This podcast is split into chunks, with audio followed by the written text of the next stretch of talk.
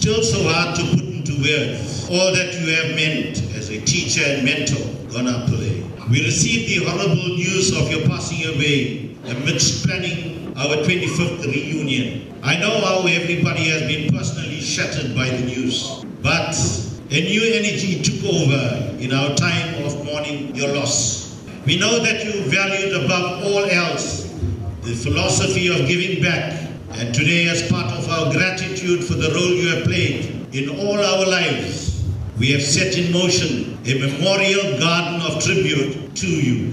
Thankfully, Daya the current principal of Southlands, told us of his wish to keep a special place outside the office of Southland Secondary as a memorial garden dedicated in your memory. The generosity of all my peers astounds me today, and I also want to give gratitude for being among a fine group of matriculants, turning our grief into positive energies of paying it forward.